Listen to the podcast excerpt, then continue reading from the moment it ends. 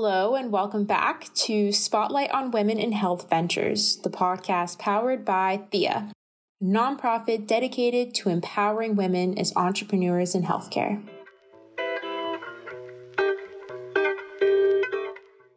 Today, we're talking to a remarkable woman who has spent time in both the science and business sides of the life sciences industry.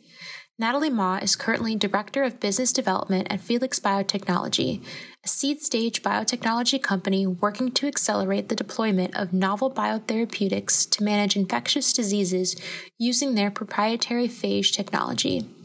She helped launch Felix Biotech with Dr. Paul Turner when she was a Blavatnik Fellow in Entrepreneurship at the Yale Tech Transfer Office. As a fellow, she assisted eight faculty in developing ventures, primarily infectious disease, rare disease, and synthetic biology. Three of these ventures are venture backed with collectively over $3 million in funding. Prior to that, she was a healthcare consultant at Clearview and received her PhD in molecular biology at Yale.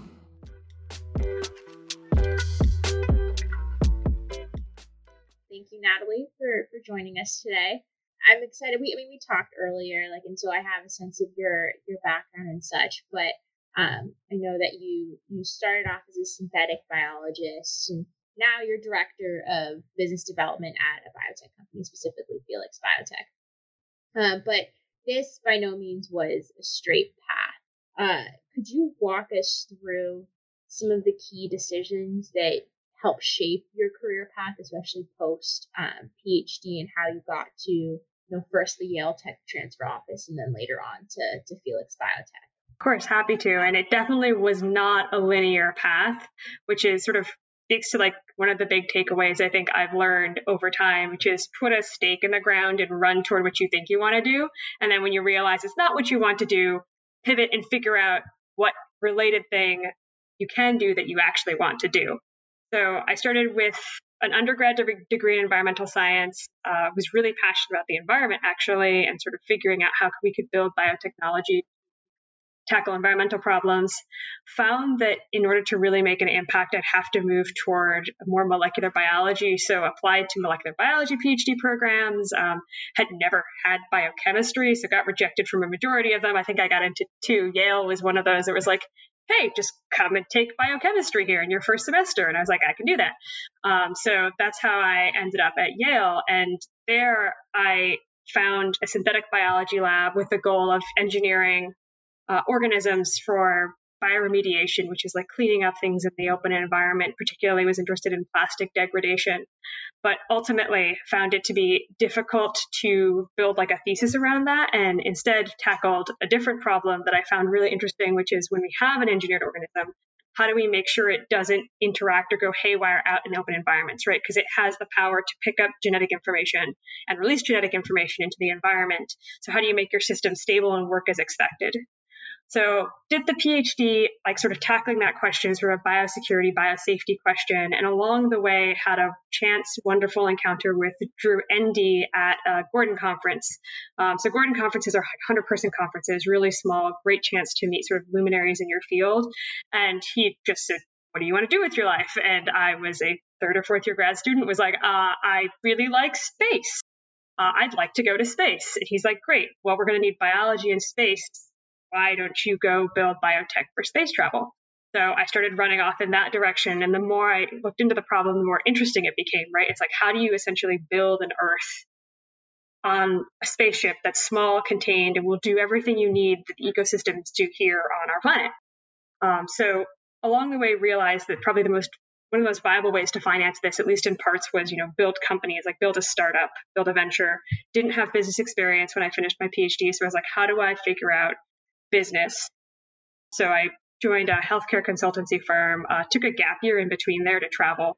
Um, but after that, was doing sort of healthcare slash management consulting with Clearview Healthcare Partners. Learned a lot about how the healthcare system worked, uh, pricing, market access, opportunity assessments, sort of the business side of biotech. And from there, the opportunity jumped up to uh, join the sort of Yale Tech Transfer Office in this one-year fellowship that we run called the Blavatnik Fellowship, which is essentially almost like a postdoc, but in entrepreneurship. So you come in, You sit within the tech transfer office, you help them evaluate which technologies are viable as new ventures, and then you do everything from building pitch decks to finding lab space like strategy, ops, market opportunities, you pitch investors, you do sort of in my case, I also did clinical work. Um, so I was helping set up a clinical trial for one of the companies, uh, Felix, and yeah, just a great chance to sort of drink from the hose, as one would say. So from that, ended up working with about eight ventures. Three got backing um, to the tune of about two and a half ish uh, million dollars, uh, and ended up joining Felix because it was by far like, for me at least, the best fit in terms of like team and science. So it was like super cool. It's in, in infectious disease, which I'm super passionate about, and it's using phage to essentially engineer and modulate microbiomes, which is going to be, I think, the place we have one of biggest issues with, both going to space and you know as as we tackle like problems on Earth here as well.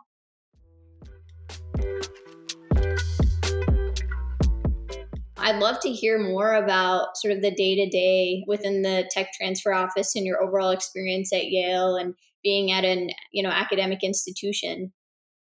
Yeah, of course. So uh, the Blavatnik Fellowship, which I joined out after the healthcare into management consulting slash healthcare consulting, was really interesting because it gets you into essentially a startup. The goal is to work with startups pre-seed rounds. So it's like very early stage. The faculty comes with the technology, like I think I'm ready for a startup. In terms of the experience day to day, it's a fantastic. This is going to sound really like simplified, but it's a fantastic exercise in task switching.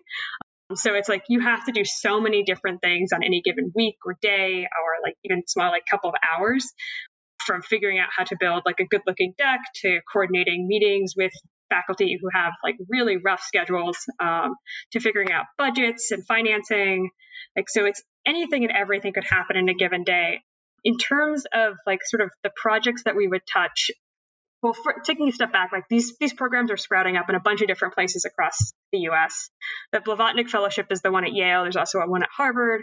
Um, i believe stanford has an analogous program in spark um, so there there are a lot of these that you can apply to once you but they prefer to have you have some sort of expertise or business experience outside of the PhD, right? Because like often we find that like having that experience provides really good context for jumping into a new venture. So what we did was we often had technologies that were like amazing and we're going to get funded with a series like a a series A round to the tune of like millions and they did not need Blavatnik fellow help. These were often from faculty who had previously started ventures. They they knew what they were doing, um, and so we didn't touch those. We might do a little bit of help there, setting them up or building a pitch deck. And then the second group were ventures that were ready to spin out. So like there was enough science behind them. They had a team pulled together. They were starting to figure things out.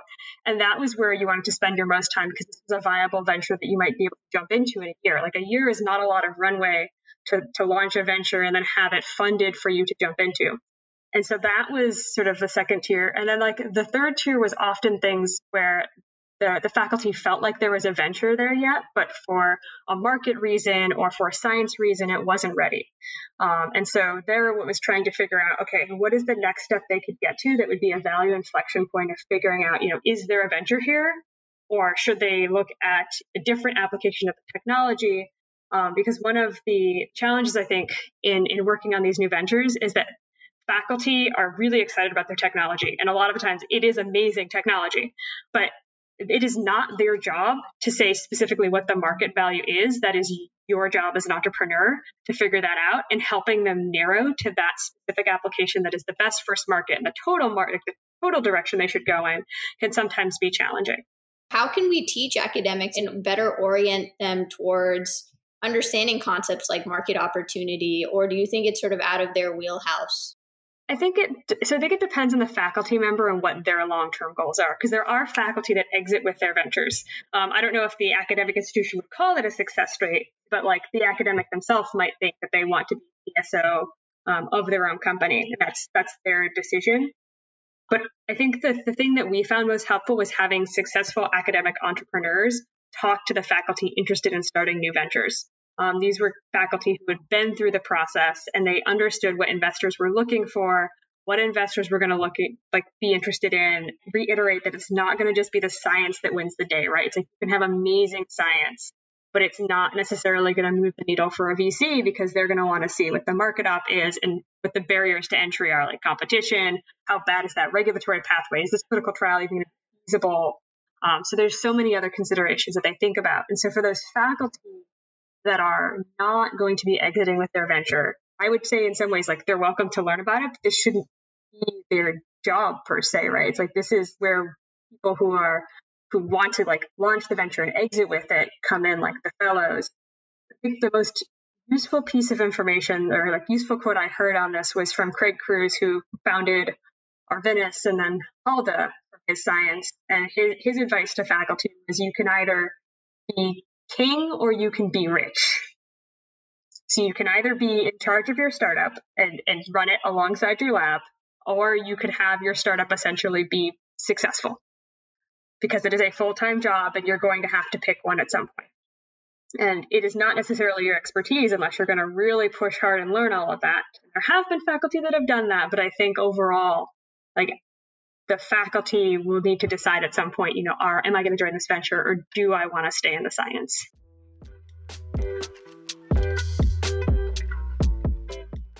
Are there like general trends or tendencies that you notice amongst women uh, academic scientists compared to men?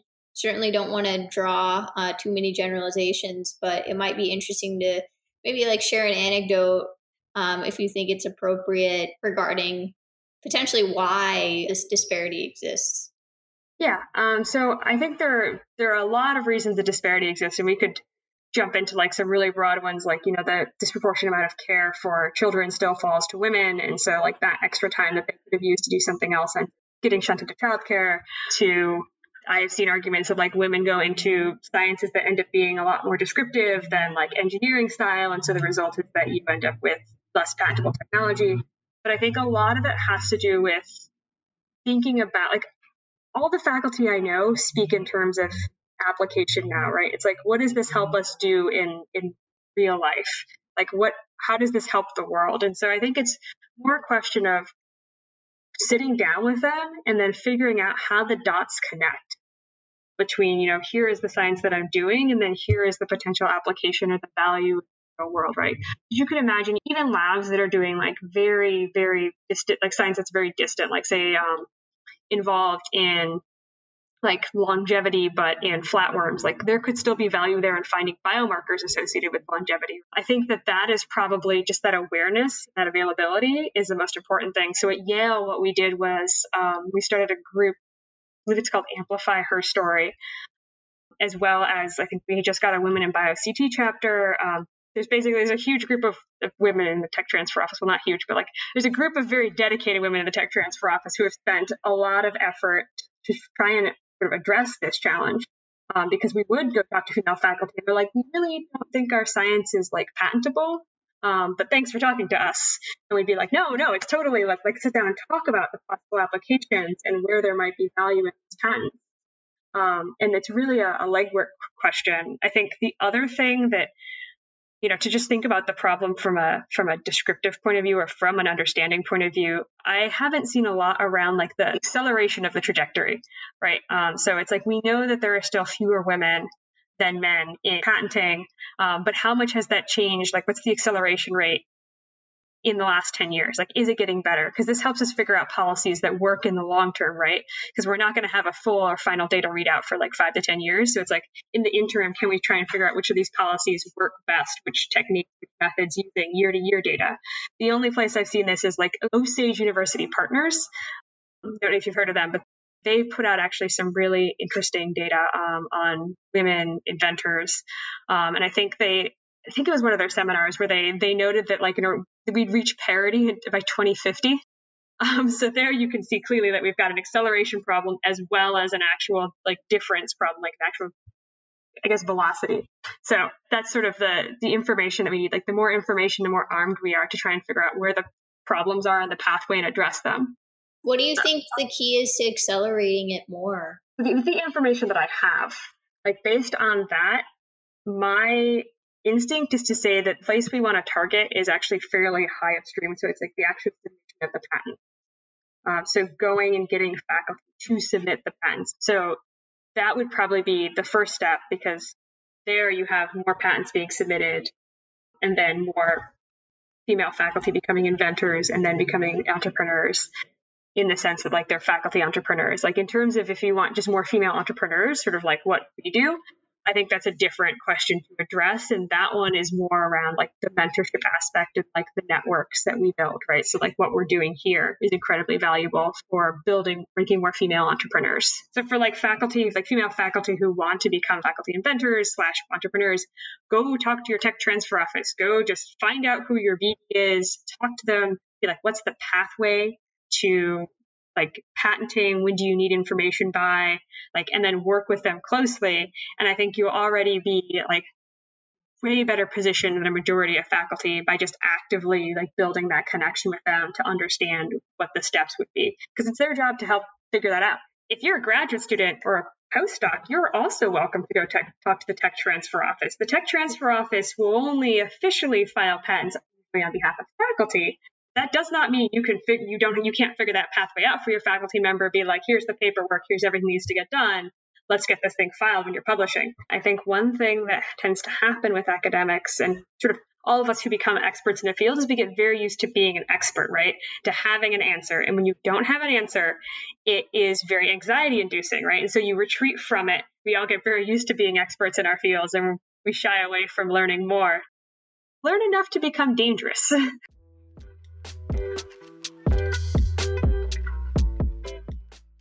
So, want to switch gears a little bit and go talk more about the antimicrobial space. And so, prior to COVID, the the anti-infective space was just not doing great. Large pharma was divesting all of their infectious disease uh, divisions, and um, and many of these like smaller infectious disease companies were relying on public investment because a lot of like VCs and such wouldn't wouldn't invest in these companies. But yeah, I think COVID has has kind of changed that too. Um, so how have you seen? You know, now that you've been working um, with Felix Biotech for for some time, how have you seen the public and private sectors kind of change their tune when it comes to infectious disease and how that applies to Felix Biotech? So there are two big challenges. One of them is that from a scientific perspective, antimicrobial stewardship is its goal is to keep antibiotics functional that we do have for as long as possible. So it's use other things first. Use things that, you know, are more common, um, like been using them for longer, um, which encourages them to use to use drugs that are not they're not on patent, like they're not newer antibiotics. Um, they're often broader spectrum because we want to reserve the things that are new for when we absolutely need them. Um, so that's one aspect of it. And then the second aspect of it is that a lot of these infections end up getting seen in the inpatient setting. So in the US healthcare system, like if you go to a doctor and have a visit and then they send you home with like a prescription, that's an outpatient setting, right? You just had an outpatient visit. The inpatient is you've got checked in the hospital, they give you the wristband, you're sitting there in the hospital on a bed, and that's where a lot of the infections either happen or these patients end up, end up because they're quite sick, right? Uh, they're going into sepsis or they have bacteremia. And so the way we reimburse for that in the US is on an inpatient um, lump sum. So, like, you pay a hospital X amount to treat an infection, regardless of the actual amount of money the hospital spent on that patient. So the hospital faces a challenge of, well, we can give this incredibly effective drug that might be narrower spectrum, might be newer, but it's going to cost us $5,000. Or we can give them generic vancomycin and it's going to cost us a couple of bucks. Um, it's very hard for a hospital to say they're going to give the more expensive thing if the reimbursement they're going to get is only like $3,000. So they're going to lose money on every patient they treat because we've asked our hospitals to be profit making entities. And so they too have to turn a profit to keep themselves solvent. And so these two problems were really what resulted in Achaogen and Melinta going bankrupt. These were companies with successful drugs on the market. People did amazing work. Um, they got them approved, and there was just not a market for them because of these two challenges. And that's why I was so excited to join Felix was because like we're working with phages, and there you have like there's a place for both antibiotics and phages, I think, in treating uh, infectious disease. But there you have like much more precision targeted therapeutics with fewer toxicity and off-target effects. Um, that you know, particularly for like chronic infections, is great for the patient. So, on that note, do you talk a little bit more about whatever you can about Felix's technology and like how the this phage technology kind of fits in within antibiotic space and paradigm? Yeah. So for Felix Biotechnology, we there's sort of two key things that set us apart. Um, ultimately, we're we're a company that edits and tunes microbiomes, right? So you can imagine infectious disease is actually is like an extreme example of a dis- microbiome dysbiosis, right? You have one microbe, it's causing a lot of problems. So the great thing about phages is as I mentioned, they have the precision essentially of a scalpel to go into the microbiome and remove a species or even like a strain within a species because of how they identify their targets, right? They're binding to surface receptors that might be to either a single species or a subspecies, in some cases, actually multiple species. And really, if you want to edit that microbiome, what you've got to do is you've got to understand the targets that they're binding to. So there have been many phage companies over the years you know, hundred year old technology. It's still being it was it was used in sort of the Eastern Europe while we in the West moved toward using small molecule antibiotics because they fit better into our manufacturing system. So the question is like, what has changed, right? It's like, why now? So the the big there are two big differences there. One of them is sort of broadly we've pushed molecular biology and production of biologics to the point where you know phages will are considered biologics. Like we can actually make them with better reliability, purify them, understand the biology around you know, what they're binding to better than ever before. And then the other big challenge with phages is that we phages are a strong selective pressure, right? So if you take a step back, like what is a phage? It's a selfish genetic element, and it's trying to make more of itself at the expense of a host. So host populations really don't want that, um, right? And so there's a strong selective pressure when you introduce phage, and you get phage resistance very quickly. Most companies deal with this by producing phage cocktails. So you sort of try and cover as the, the host range in as many different ways as possible. But for chronic diseases, we we have concern that that's you know a problem, right? Because you're giving this patient a whole bunch of stuff that they may not necessarily need, and then if the bug evolves resistance, you end up in the same place you were before, where this patient has no options. So in, in chronic diseases like Pseudomonas infections and cystic fibrosis, this is not the best option for the patient. So the thing that makes Felix unique is that we drive trade offs with that. So we looked at evolution and we're like, this isn't advantageous. How do we turn evolution to our advantage? And it, the answer lies in the targeting, right? If you understand what that phage is going to bind to, you can start introducing sort of catch 22s to the to the pathogen population, right? It's like you could be phage resistant, but that phage is going to target your antibiotic resistance pump, right? So it's an influx pump that's pumping an antibiotic. It could target what like a virulence factor that enables you to create a comfortable home in the patient lung. So once you do that, the pathogen can evolve resistance to the phage, but it's lost a key virulence aspect or it's lost antibiotic resistance. So you end up driving the evolution of the population in the patient to a state of less threat to the patient. So that was the key technology um, from Yale. The question then becomes how do you find out what phage are binding to what target, right? So, because that's that's like a, a, a huge problem for for phage work. It's you know one skilled person could spend months characterizing a single phage. So the second sort of unique value proposition of Felix is we have this library technology out of Lawrence Berkeley National Labs that we throw the phage on the population, and it doesn't just tell us what the phage is binding to; it tells us sort of what sort of evolutionary pressure is being exerted on every single gene in that organism. So we can see, can sort of predict what is going to happen evolutionarily to the pathogen population when it's exposed to phage. Um, and that lets us pick the sort of top quality targets from those phages to then turn into clinical stage assets.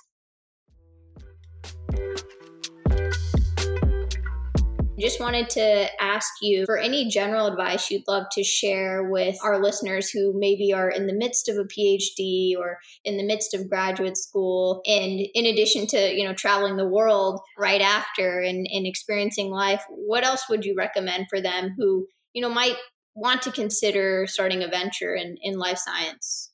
Yeah, yeah. So definitely uh, two things. First one is this is you know, you, you probably feel like you have to be in lab and all of your brain power needs to go toward your next paper or what set of experiments you're doing.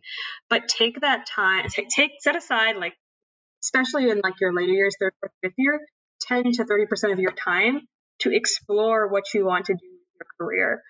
I think increasingly, as we see, there's not enough academic positions. Universities have realized that they need to give students these options. And so many of them have consulting clubs, they have like sort of entrepreneurial clubs, they have biotech, they have policy, like this LAS Policy Fellowship, outreach clubs, like all of these things are different opportunities for you to go and figure out what it is you want to do next and be thoughtful about, you know, each experience. Like when I was in graduate school, uh, I the joke slash that wasn't a joke was I held a different job, second job every year.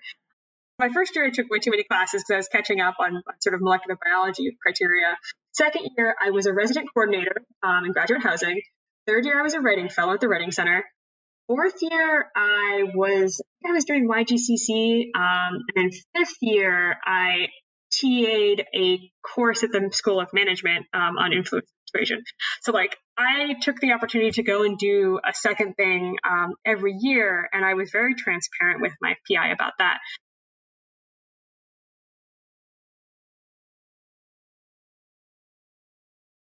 They were not necessarily always like, again, the happiest about it, but I explained here is why I'm doing the things that I am doing in terms of my professional development.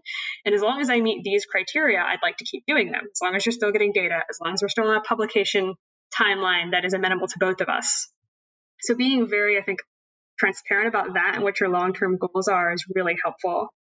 The second thing I would say is particularly for women, um, for my like one of the things I've learned along the way is you don't have to get along with everyone. And that is totally okay if you don't click with somebody who says they're going to be like someone re- refers you to somebody who they think is going to be a great mentor. Turns out it just doesn't work out. You just don't like working with someone that's fine. Don't work with them.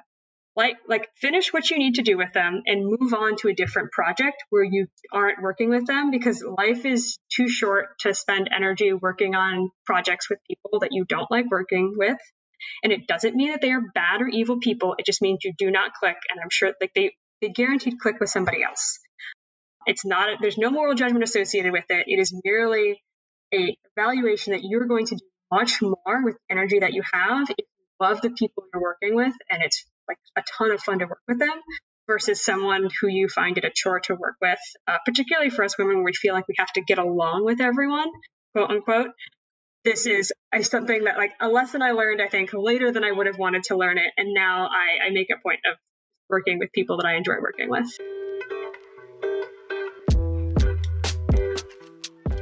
Thank you all for listening. Visit us on Instagram at Thea Healthcare on Twitter at TheaHC, and on our website at theahc.org for more content. As always, feel free to reach out via DM or our website's contact form with any questions or comments for us or our guests. Special thanks to our amazing audio editors, Ellie Park and Asim Jain. If you're enjoying our content, please consider supporting our podcast by donating at anchor.fm slash thea-hc slash support.